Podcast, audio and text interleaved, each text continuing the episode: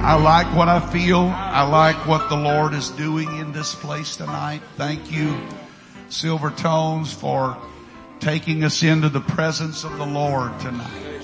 I'm thankful that I know something about the blood and I know something about the one who shed that blood and I know something about the love that he has for all of us that he has shed abroad in our heart by the Holy Ghost. Amen. Thank you for being here. I feel like I'm blessed when I was listening to all of this singing a while ago. I could not help but weep uh, at the presence of the Lord and to realize where we've come from the blessings of God that have been upon us. So grateful that brother and sister Glass could be here tonight again. He is not, um, used to having to do two services on Sunday. He, he's kind of moved into retirement mode and I begged him, you, we'll let you sit down. We'll let you stand up, whatever you want to do, but I'm so delighted. I listened this morning and this is what I come to realize. That if the Lord had waited until this generation, and I'm not being critical tonight, but if He had waited till this generation to give the revelation that came at the turn of the century, I'm not sure we would have enough courage to take the stand that these men took in order for us to enjoy what we have tonight. And I'm, I, that, that sounds really critical, but this is what I learned about my elders. It wasn't an opinion. It was a conviction. There was one God. His name was Jesus. Amen. There was one way of salvation. They weren't mean. They just didn't back up from it and they didn't blink about it. And I'm thankful that somebody did that for me one day and they said, you must be born again of the water and of the spirit. It's not an option. You don't have the choice. This is, if you want to be saved, you're going to have to come the glory way. Amen. And I'm grateful for that. Brother Glass has such a wealth of experience and so many things that he could share with us tonight. I know time would not allow that, but I want him to come and I want him to take his liberty and uh, we're going to be ready to receive that word tonight. Uh, one of the greatest men that I have ever uh, come to know in my life. Remember when I was just a teenager, Brother Glass came to Wichita Falls and he preached a message that night called, My son, give me thine heart. Little did he know all of the wars that were going on in my young mind about following the will of God. That night I remember laying on an altar and I said, God, I want to give you all of my heart. And I'm thankful that I did. I'm grateful tonight that he's with us. Brother Glass, we love you. Thank you for coming and sharing with us tonight.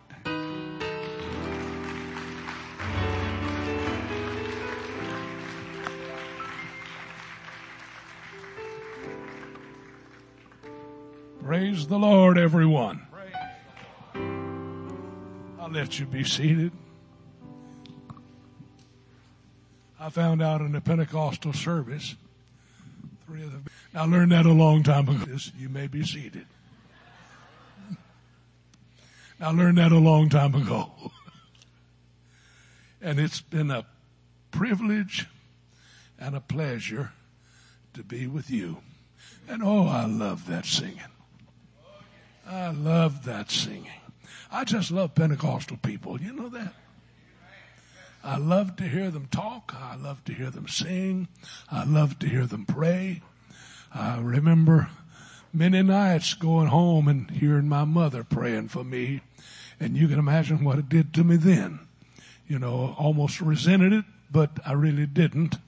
And, uh, it's just so wonderful to hear people pray. Not mumble, but really pray. Thank God. I thank God for your pastor and his wife. They're doing, to me, you're doing a, a, a tremendous job here. Praise God. I mean, a tremendous job. And, uh,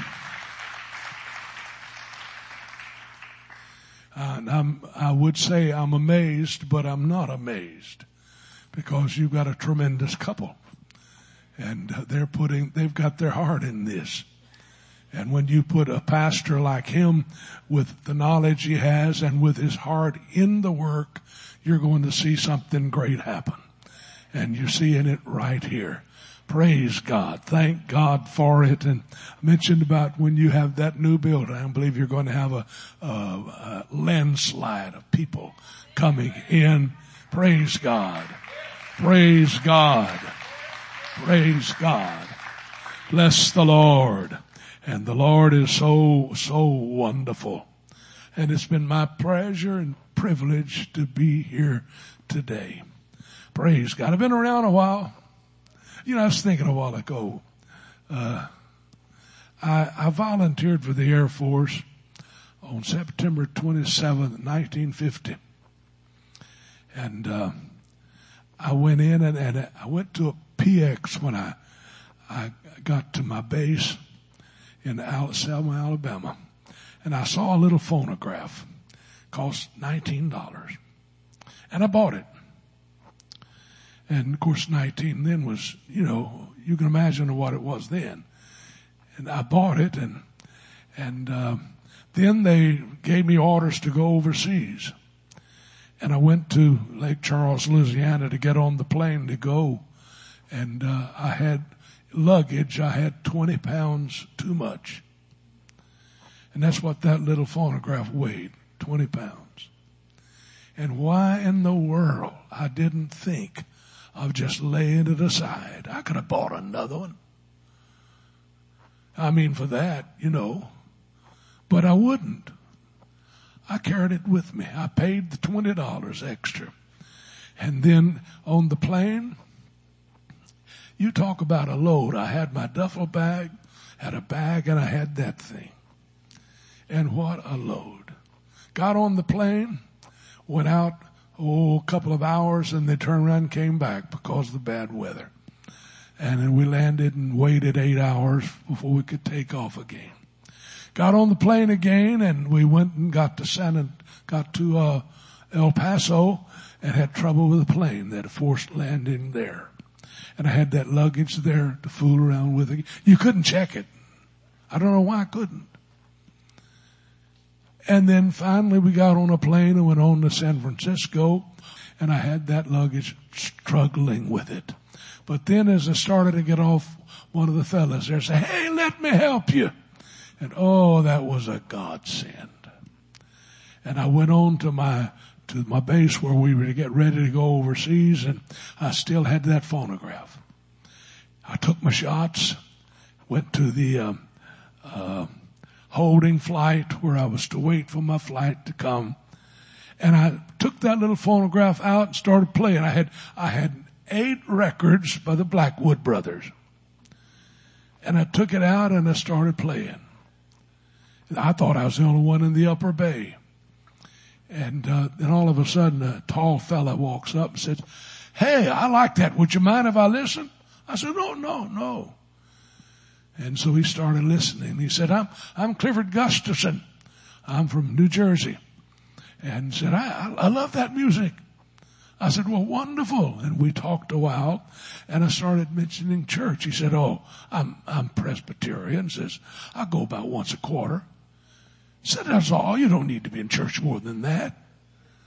And so we talked a while and, uh, then his name was Gustafson and mine Glass. In other words, G's. I stayed in that shipping flight for a month and I got KP every other day. I was right in the place where I got KP. But the amazing thing is he got it too. If I was washing pot, pots and pans, he's drying them. If I was sweeping the floor, he was on the broom next to me. Whatever I was doing, he was right there. And I was talking to him all the time. And finally he said, well look, he says, you, you, uh, you're just, you go overboard on that. So that, I don't, I don't think that's necessary. And anyhow, he finally got orders to go overseas and he went, he left two weeks before me and I forgot him. I flew back on Okinawa and I was there about, oh, three or four weeks and, uh, I got a phone call. He said, hello Art, this is Gus, remember me? No, I didn't remember him. I said, oh, how you doing, Gus? Ah, it's good to hear from you. I didn't know who I was talking to. And he said, can I come see you? I'm off tomorrow. I said, come on. The next day I was taking the Jeep to Motor Pool and, uh, on the way I saw him, recognized him immediately. I pulled up. He crawled in and, uh, how are you doing, Artie? He said, listen, about that speaking in tongues, I don't believe a word of it. I said, oh, I've got him now. God's got him. And so we drove to my office and we stayed talking all day long. And it was just a short while that we walked to the China Sea and I baptized him in the wonderful name of Jesus Christ. And he received the Holy Ghost and others started coming and God started blessing us abundantly there with people coming and being filled with the Holy Ghost. And uh, I said, hey Gus, I got a, a, a friend at home. I'd sure like if you to write. He said, give me your name. And I did. And he came home and married her. I really got in his life. As a matter of fact, I just got a call yesterday. She's at the point of death. He died a few years, just about five or six years ago, and she should not last the rest of this week. But God bless Clifford Gus with a wonderful wonder. He was one of our finest evangelists. God bless Clifford Gustafson so mightily. But all because that little old phonograph that I, I don't know why I thought, why didn't I lay it aside? Why didn't I send it home? I didn't do it. I had to carry it with me, but Lord knew why. And I said, Lord, well, you, I had to have a struggle with it. You, know, you could have made it a little bit easier, you know, but he didn't. I struggled, but the Lord finally gave me help. But it's amazing how Lord can move in your life. And uh, the thing is this, let him. That's the whole thing. Let him. Before Brother Gustafson got the Holy Ghost, he brought another with him. And he got the Holy Ghost. Brought another one. He got the Holy Ghost. And uh, we kept, the Lord started blessing there. And we had a number receive the Holy Ghost. I had, I had 16 Bible classes every week. Uh, I couldn't handle them all. I had to let him have some. And those that we converted. I was the first one to baptize someone in the name of Jesus on the Isle of Okinawa. And, uh, I had to use those to help teaching the Bible college, uh, the Bible class. And God blessed, God blessed abundantly. And uh, I even hear from it still once in a while. We sent, uh, we GIs, we paid our tithes there and, uh, we paid them at home. I paid them at home too. I paid 20% tithes through there. And, uh, God blessed all the way through. But I bought song books for the Okinawans and, uh, whatever we needed, we bought there and God blessed abundantly. And I found out that you just can't outgive God. Praise God. And let me mention something else. I'm, I'm from Louisiana, DeRidder, and, uh, deep south. And I know the prejudice people have with the black people. I never had any of that. My dad loved them. They worked for my dad and I loved them. I had, my chums were black people. I loved them. And I never really, you'd ask me, I, I, I, you'd say they're a different color. I wouldn't even, I said, I, I never thought of that. No, they were marvelous people. And whenever I went overseas, I was there two weeks when a big military policeman came over and I was in, I was what they call permanent party. I was stationed there two years. But those where I play, I was working with, they were temporary. They stayed six months because we were bombing Okinawa, we were bombing Korea every night, every night. And so we were the bomb squad that was bombing Okinawa, bombing Korea.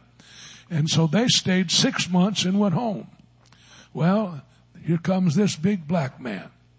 I get with him. I talk to him.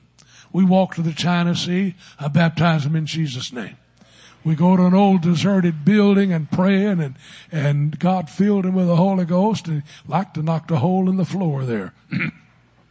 and, oh, every day when I would come in from my work, when I walked to my room, which was in the back of the chapel, he'd be sitting in that chair. He said, Brother Artis, let's go send up tim- timbers to heaven. In other words, let's go pray. And so we'd go to an old deserted building and there would pray. And he stayed with me six months. Every time I'd baptize someone, he'd say, Brother Artis, baptize me again. He loved it, loved it. Oh, I loved that man. He was, and then he came home. But a week before he came home, another black man came over. I got with him, baptized him, and he was my closest companion for the next six months. And so then before he left, just before he left, another one came. And God saw to it that I had one with me the entire time I was on Okinawa. My, best, my, one of my closest and best friends. And you talk about great men. They were great men. The first one, brother Jack Deadweiler, came home. He went to um, MacDill Air Force Base, Florida. He reenlisted. They gave him money for reenlisting and he bought his pastor a car with that money. And then the next thing I heard from him, he says, brother, brother Artis, I'm having trouble paying my income tax. And, uh, well, we just prayed about it. The next thing I heard, he'd gotten out of service and he went to Peoria, Illinois and there he built a church. And then he built another. And then he built another. Then he built another. He had, I think, 34 churches. 34 churches. And, and the largest, the largest had over 4,000 members. And him preaching this wonderful truth of God. Oh, God's so good. God is so good. Praise the Lord. I'm, I thank God. I thank God for all of that experience there. And, uh, uh, it was just, it was such a, such a tremendous blessing. I ran in a lot of trouble. I didn't make the Okinawans very, I mean, the Americans very happy. I was telling, I was telling your pastor, I, uh, in preaching, I, you know, I kind of rubbed the chap. I was in the chaplaincy myself. And they didn't like me preaching at all. They tried their best every way. They tried to every way to put me down. But what was amazing is this. I went in the service. You're supposed to spend 24 months before you can be a buck sergeant. Nine months after I was in there, I was a buck sergeant. Beat that by 15 months.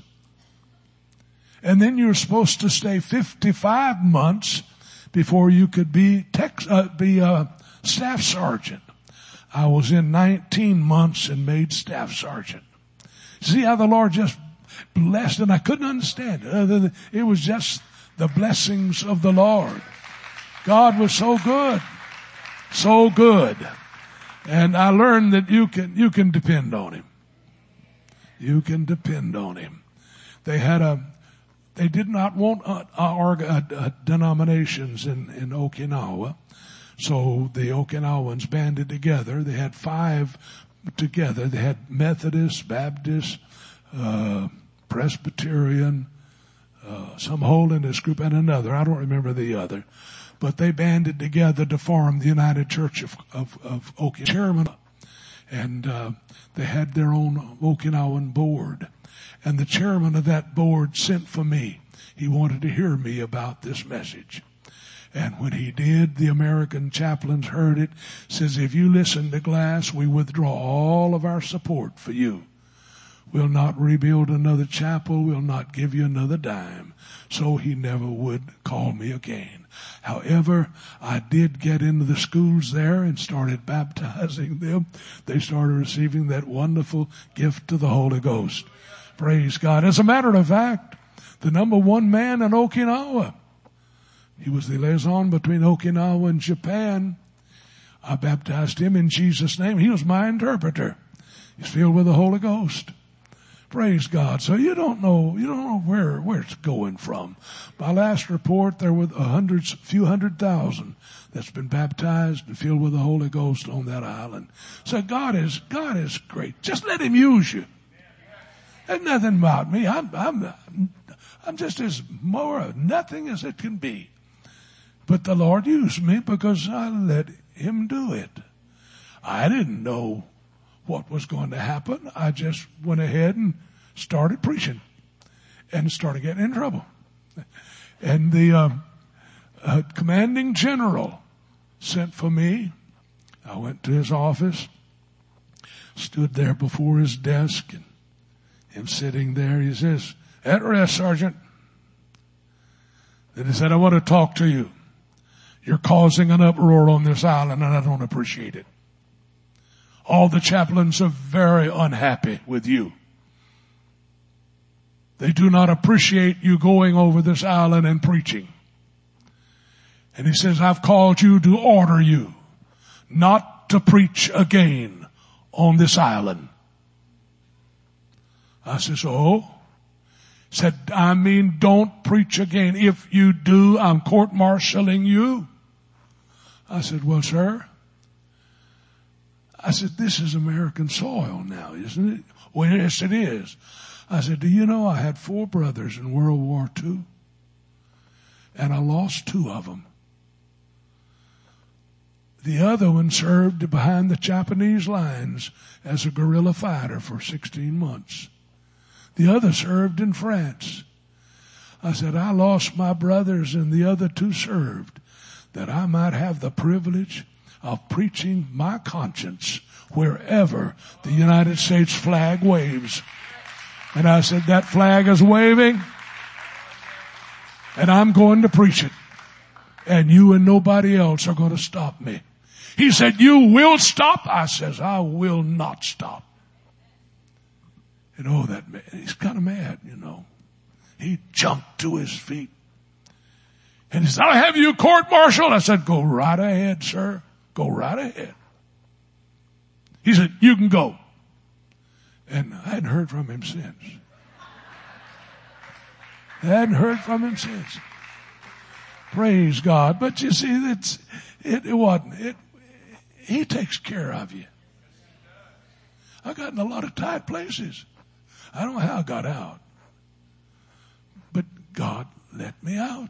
God let me out. And uh, I will say this, had the time of my life there. I loved it. I got a call. I'd been there one year and I got a phone call on a Monday morning and Brother Wyman Welburn in DeRidder, Louisiana said, Brother Arliss, your dad died just a few minutes ago. And, uh, I wanted to tell you and I want you to get ready because we're going to bring you home. I says, uh, Brother Wyman, I'm broken hearted over my dad dying, but I'm not coming home. He said, what? I said, you leave me alone. Don't touch me. They said, but I said, listen, he's dead and I can't do a thing about it my coming won't revive him. And I says, I'm in a position here that if I were to leave what little work I've done will, will crater. And I am not leaving once you leave, you don't go back. That a station the States. I said, I will not leave here. I will stay. I've got one more year and I'll stay here. But brother Glad, I said, I will stay. Leave me alone. And so I stayed. And then after staying, I did more work after that day than I did before. God knows what He's doing. He knows, and He doesn't mind making me uncomfortable if it'll save somebody. Did you hear me? He don't mind making you uncomfortable if it'll save somebody or help someone. Praise God. So God, God was so real and so wonderful and I thank God for it. And, uh, I could, I could go on and on. I, I baptized, I had an Okinawan pastor there and, uh, uh, he was with, with, with me, baptized in Jesus' name, filled with the Holy Ghost.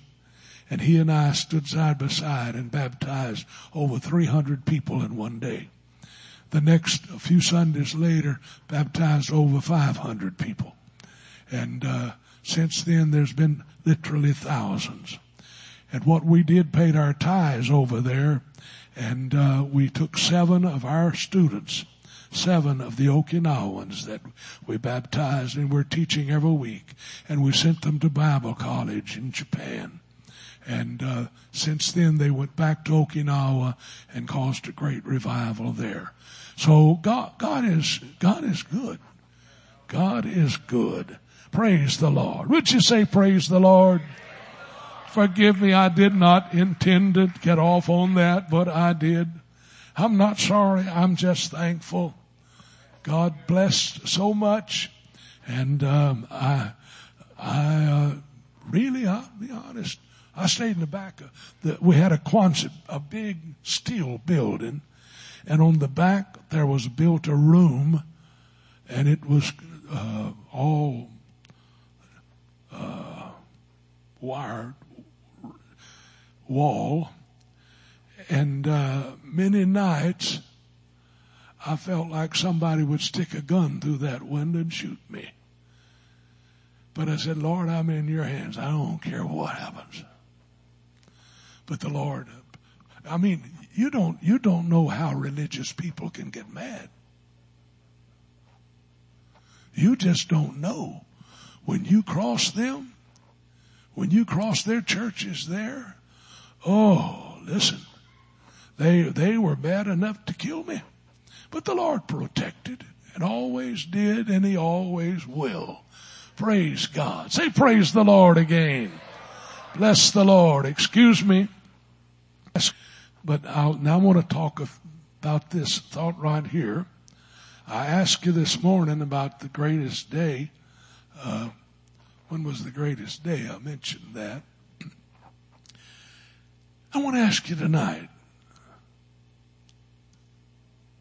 Think about it a minute. When was God at his best?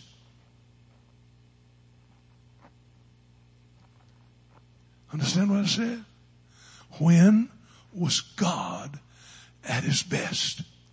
When was God at the top of the ladder, brother? Couldn't be any better. Did the very best God could do. When was it? Now you got the Bible. I don't know how many times I read this through. I'm, again, I'm just about finished with I think it's Second Kings right now. And uh, when I finish that, that'll complete the Bible again.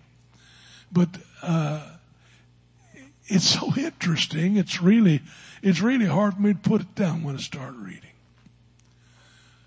But let me ask you again. I want you to think. Come on. When was God at His best? When can we point to Him and say, God, that's you at the top of the ladder? You can't be any better than that.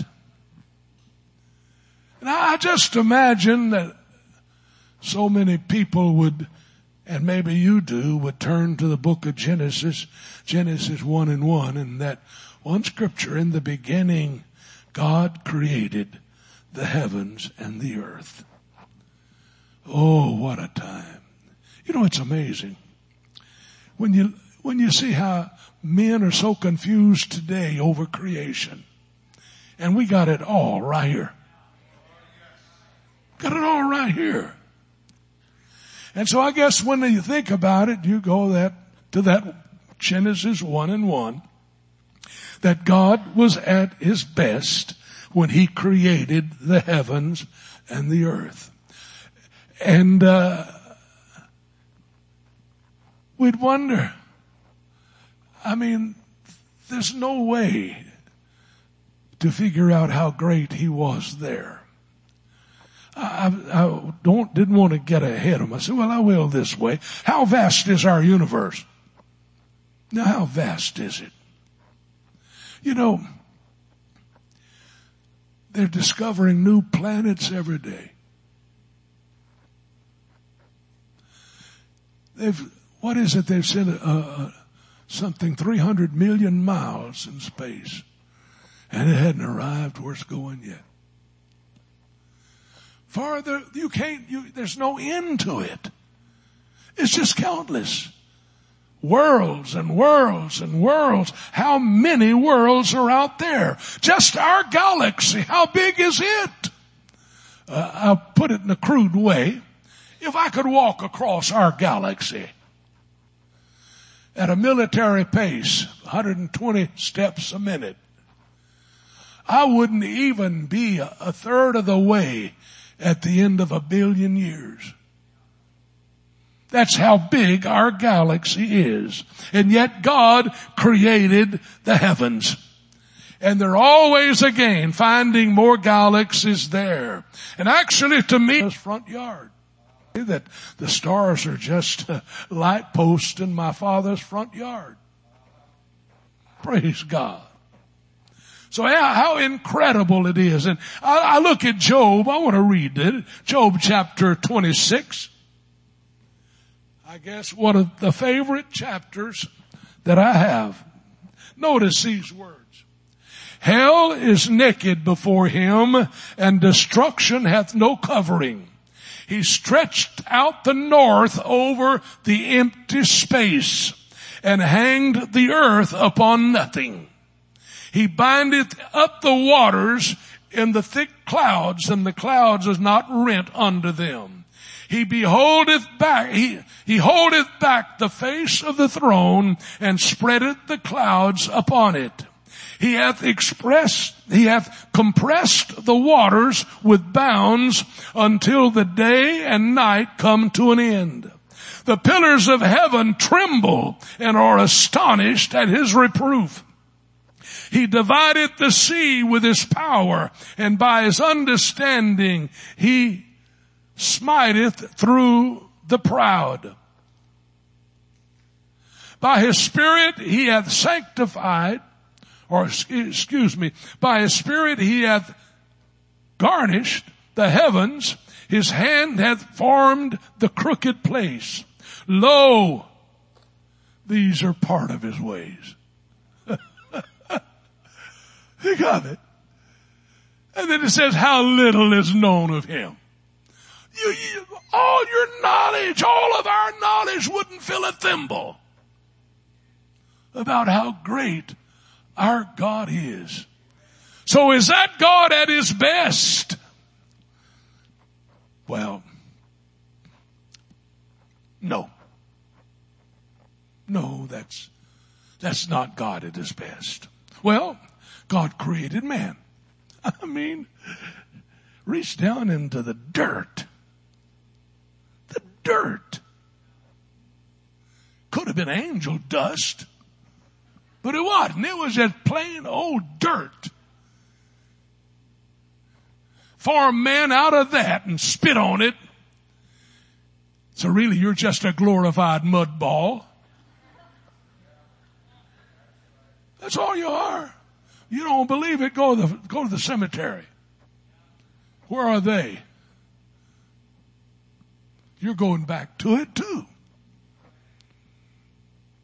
But if formed man out of the dust of the earth.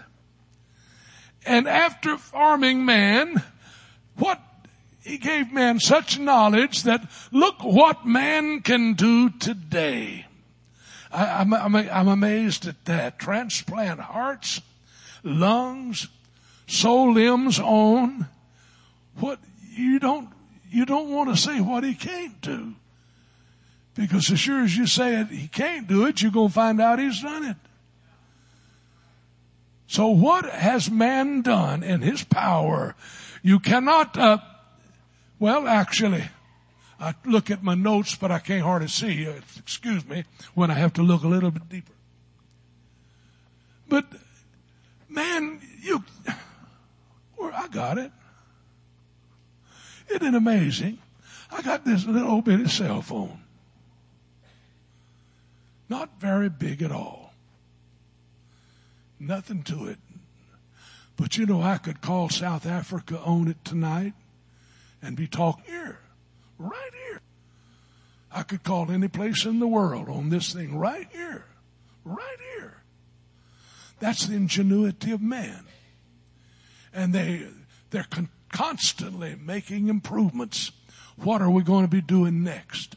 What's going to be happening next? You know what I'm talking about. That's the skill of man. Man has an ability to think, to remember, to deal with difficulties, to reach solutions. So how powerful is man? And God put it all in us. That's got to be God at his best. But no. That wasn't God at his best.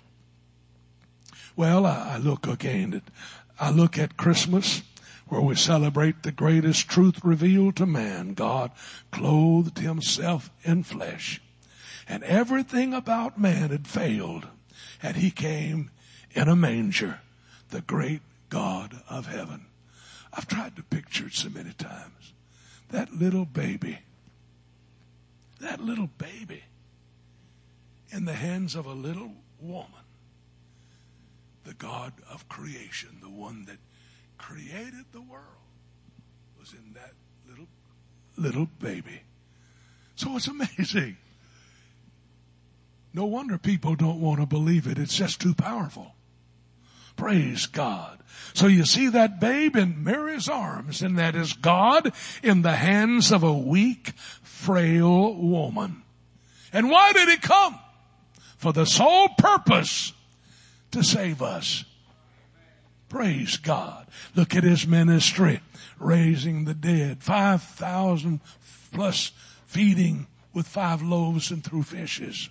So I could say, well, that's got to be God at his best. But I'm going to say, no, no, no. Well, maybe it was Easter. Oh, listen, the resurrection Many tracks led to the graveyard.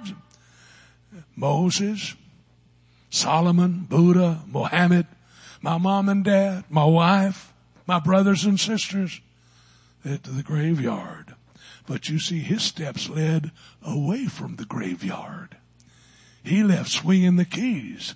I'm he that liveth and was dead. And behold, I'm alive forevermore. And I have the keys of death and of hell. Praise God. What a day. What a day. And it seems like that ought to be God at his best. Well, well, Jesus died for our sins, didn't he? As rotten and no good as we are. And Jesus died for us. Isn't that amazing? I've often thought about whenever the Lord told the apostles, preach my gospel to every creature. One of them spoke, said, Lord, um, uh, what about that man that pierced your side? What about him? Surely not to him. And the Lord said, son, you, you tell that man there's a quicker way to my heart than with a sword. That's my, the mercy of, of my, Which one of us deserves salvation? Praise God.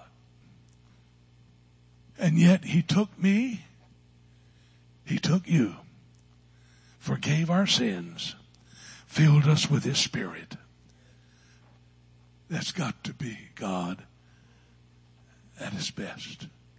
But I'm gonna, I'm gonna, no, I don't believe. Well, maybe it's him forgiving our sins after all. Jesus had risen and the disciples, remember he said to Mary, you tell my disciples and Peter. Peter denied him. Peter didn't think Jesus would have anything else to do with him. And then when you see Peter or Jesus turning to Peter to talk to him, what was he saying? Was he saying, Peter, you denied me three times. I warned you. I warned you and yet you denied me. He wasn't saying that. He wasn't reproving him. What was he saying? Peter, do you love me? Do you love me? Feed my sheep. Praise How, how compassionate. How compassionate. How much mercy has people extended to you and me? Praise God. Say praise the Lord. But then he want to, wants to cleanse us with his blood. He paid the price of our sins. And that seemed like that ought to be God at his best. But you, you want me to tell you when he was at his best? I'm going to tell you when God was at it better than he was in creation, better than he was on the cross. God was at his best when he looked down into a small town and saw an 18 year old boy struggling to be happy. Couldn't make up his mind which way to go, what to do. Working two jobs, didn't take time to think. And God, one night, I was working seven nights a week. Mother hound, hounding me to go to church. No, I never missed a Sunday morning. They didn't give all the calls Sunday morning. But I'd never go at night. And they are in a revival seven nights a week and I was working seven days a week. And this Tuesday night, I got off early. And when I got off early, I said, what am I going to do? I called my girl. She's having a test the next day. What am I going to do? And I says, I'll wait till nine o'clock and I'll walk into church and sit down because the preaching will be over and they'll probably be in the altar. And I won't hear a thing. And so that was my plans. I walked in and sat down and I was amazed. The evangelist was still singing. Krause sisters. They were still singing. I thought, what in the world is this? What's going on tonight? There's supposed to be an altar. See, I was going to be in the, altar. I was going to be there and my mother was going to see me and she wouldn't be hounding on me anymore. And I would sit down and that lady started that altar call and I declare it lasted two hours. I know it didn't. I there, when is she going to shut up? Shut up. I want out of here. Be quiet. But I couldn't talk her down.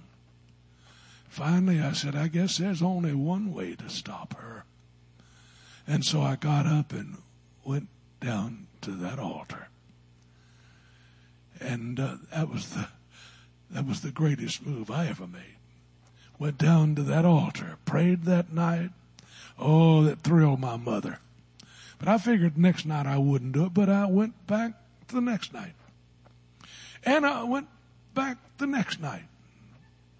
And I went back. I didn't go back Saturday and Sunday because I was working the theater from 11 in the morning till, till midnight. And so I was, I ran the thing. And so, uh, Monday night, I was back in church. And whenever I went to the altar, Brother C.E. Cooley, you knew him, I believe. He was Louisiana District uh, Secretary. He was my close friend. He followed me to the altar the next night. My brother Charles followed me. Uh, my uh, a friend of mine, Orville Peters, followed me, and another one or two. I think five or six fellas followed me to the altar. And so I went there every night and finally Thursday night, I just got up and I went and made a phone call and told them, I said, I quit the theater. And they say, you don't. I said, oh yeah. I picked up my check Saturday. They took bets in the city that I'd be back. And, uh, but I've never been back. And then Sunday night, C.E. Cooley got the Holy Ghost. And that, I said, Lord, he's, I'm no bigger sinner than him. What, what you want to give him the Holy Ghost before you gave me? I just couldn't understand that. And the next night back in the altar, I was praying and my brother said, here it is, artist, take it. And I mean, I took it. Me and my brother Charles got the Holy Ghost same time. And you know, I found out that that was God at his best. That was God at his best. You see, it's not what he does for others that counts, but what he does for you. And the amazing thing is, he'll do that to you. Probably has done it to you. But if you haven't surrendered, I promise you this, you'll find out that it's the greatest move you've ever made in your, all your born days. Oh, I needed it. I needed it so badly. I was so miserable.